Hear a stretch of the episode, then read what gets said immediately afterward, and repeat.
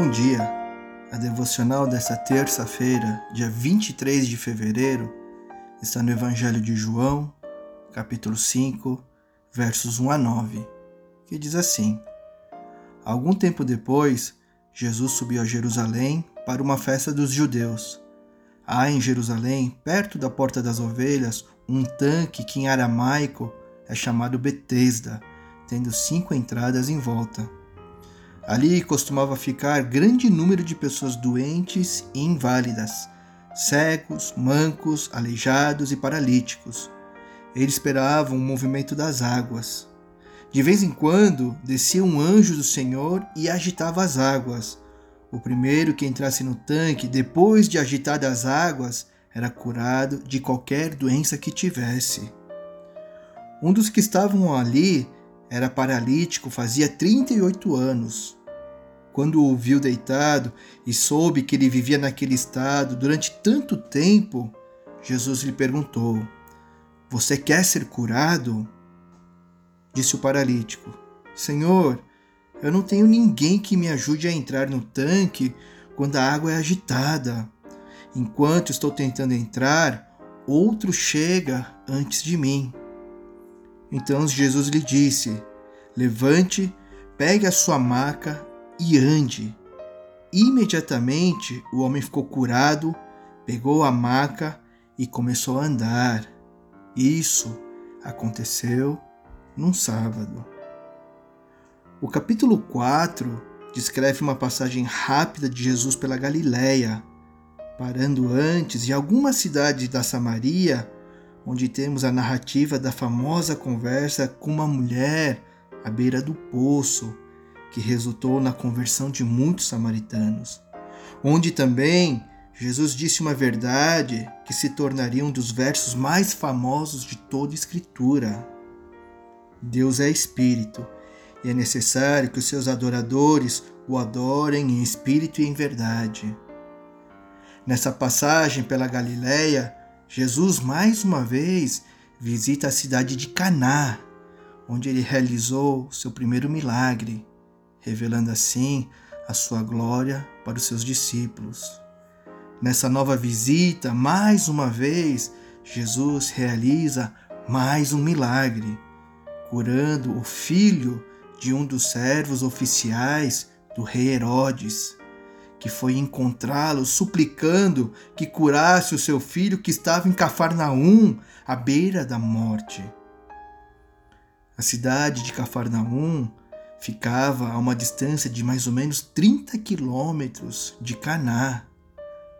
Ou seja, foi uma cura à distância, onde o pai do menino, onde o servo do rei teve que crer primeiramente nas palavras de Jesus, para então, depois de um dia inteiro de caminhada, ter a confirmação da cura do seu filho, a confirmação do sinal e da maravilha realizada por Jesus quando eles ainda estavam em Caná. Agora, no trecho de hoje, no capítulo 5, Jesus está de volta a Jerusalém por causa da festa dos judeus.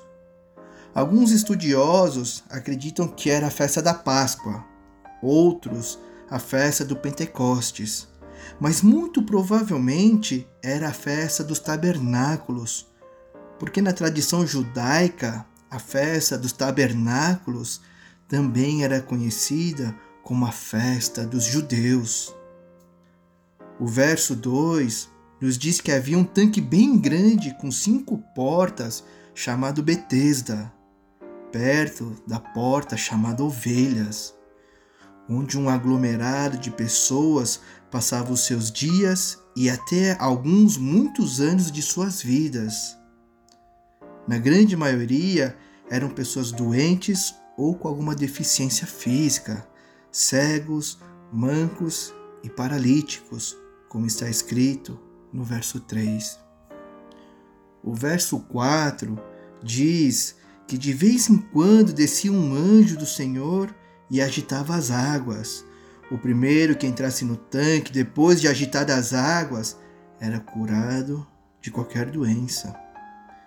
Esse verso é considerado por alguns como se fosse uma lenda ou apenas uma crença tradicional, pois os tanques de cura eram mais característicos dos cultos gregos, como por exemplo do deus Asclépio, venerado como deus da cura. Por vezes também não é considerado um verso original, pois acredita-se que esse verso tenha sido acrescentado posteriormente por algum escriba na tentativa de explicar o verso 7, onde o paralítico tenta se explicar a Jesus, onde o paralítico tenta dar uma resposta a Jesus, dizendo: Senhor, não tenho ninguém que me ajude a entrar no tanque depois que a água é agitada. Enquanto estou tentando entrar, outro chega antes de mim. Quando olhamos para todo esse texto, essa resposta do verso 7 é um pouco fora da curva, além da necessidade do complemento do verso 4. Isso porque é a resposta que esse homem paralítico dá a uma pergunta crucial que Jesus está lhe fazendo ao descobrir que ele estava naquele lugar por 38 anos, como está escrito nos versos 5 e 6. Um dos que estavam ali era paralítico, fazia 38 anos. Quando o viu deitado e soube que ele vivia naquele estado durante tanto tempo, Jesus lhe perguntou: Você quer ser curado? Esse homem vivia nesse estado, perto desse tanque, por mais de 38 anos. Já havia tentado por diversas vezes entrar no tanque, alcançar as águas quando essas eram agitadas. Mas quando está ali, diante dele, alguém que lhe pergunta se ele quer ser curado, a sua resposta não é pronta e nem positiva. Ela não é sim, eu quero muito, é algo que espero já fazem 38 anos. Por favor, me cure. Mas é simplesmente: eu já tentei. Não tenho ninguém que me ajude. Pode deixar. Quem sabe um dia. O verso 7 é uma resposta completamente alheia, cheia de incerteza, acomodação, desesperança e fatalista. Mas diante desse quadro, e apesar da apatia e do desânimo desse velho paralítico, Jesus lhe diz: Levante-se, pegue a sua maca e ande. Depois de recebida a ordem, esse homem ficou imediatamente curado, pegou a maca e começou a andar, conforme o que está escrito no verso 9. Depois de tudo isso que ouvimos, as perguntas que podemos nos fazer é: será que não temos vivido esse mesmo verso 7 em nosso próprio viver?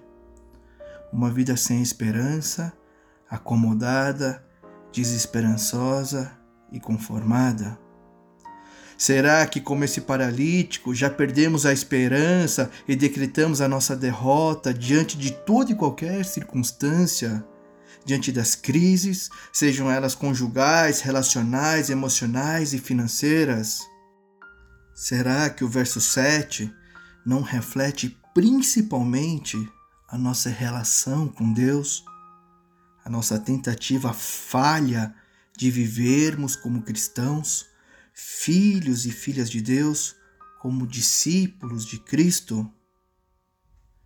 O verso 7 só existe no trecho de hoje porque esse paralítico não conhecia aquele quem estava lhe fazendo a pergunta. Ele não reconheceu que diante dele estava alguém que não era uma lenda, ou um mito, ou apenas uma crença tradicional, mas que era Deus. Talvez o verso 7 só exista em nossas vidas porque nós, assim como esse paralítico, não conseguimos reconhecer ou não conhecemos quem nos pergunta se queremos ser curados. Que a meditação de hoje possa nos levar a uma profunda reflexão se realmente conhecemos e reconhecemos aquele que fala conosco. Que o nosso bondoso Deus continue a nos dar a graça de conhecê-lo cada vez mais através da Sua palavra. E que o seu Santo Espírito nos inspire a obedecê-lo toda vez que ele nos disser: levante-se, pegue a sua maca e ande. Que Deus os abençoe.